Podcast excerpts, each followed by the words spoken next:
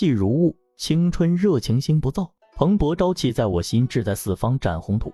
亲爱的朋友们，欢迎回到一一学语。今天我们要聊了一个比朋友圈点赞还有魅力的成语，暗送秋波。如果说朋友圈点赞是无声的赞美，那么暗送秋波就是无声的表白。不过这表白一般藏在一双明亮而深邃的眼睛里，你得仔细寻找才能发现哦。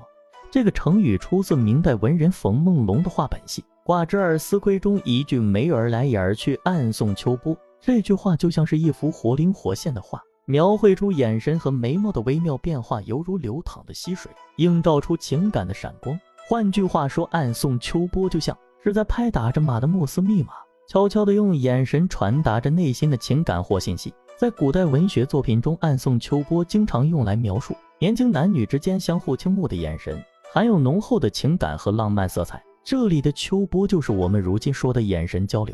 秋天的溪水明亮而深邃，犹如传递着情意的眼神，令人琢磨不透，像是躲在叶子后的青蛙，你听到了它的鸣叫，却追踪不到它的位置。暗送秋波已经超越了原本用眼神传递情感的字面含义，它现在更多的是一种无声的情感语言，一种微妙而直接的信息传递方式。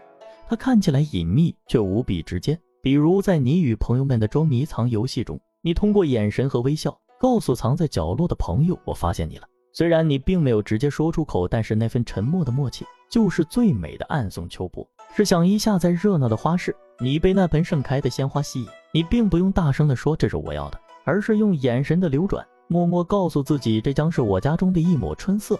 这就是暗送秋波的魔力，悄无声息却充满力量，就像一只宁静的小夜曲，它在你心中悄悄绽放。亲爱的朋友们，下次当你在夜晚抬头仰望星空，看到那颗闪烁的星星，也许它就在向你暗送秋波呢。你会如何回应呢？是默默地向他许下心愿，还是用手机捕捉着美好的一刻呢？记住，生活就是这样，充满了意想不到的小确幸。只要你用心去发现，就能感受那份来自秋波的温馨与爱意。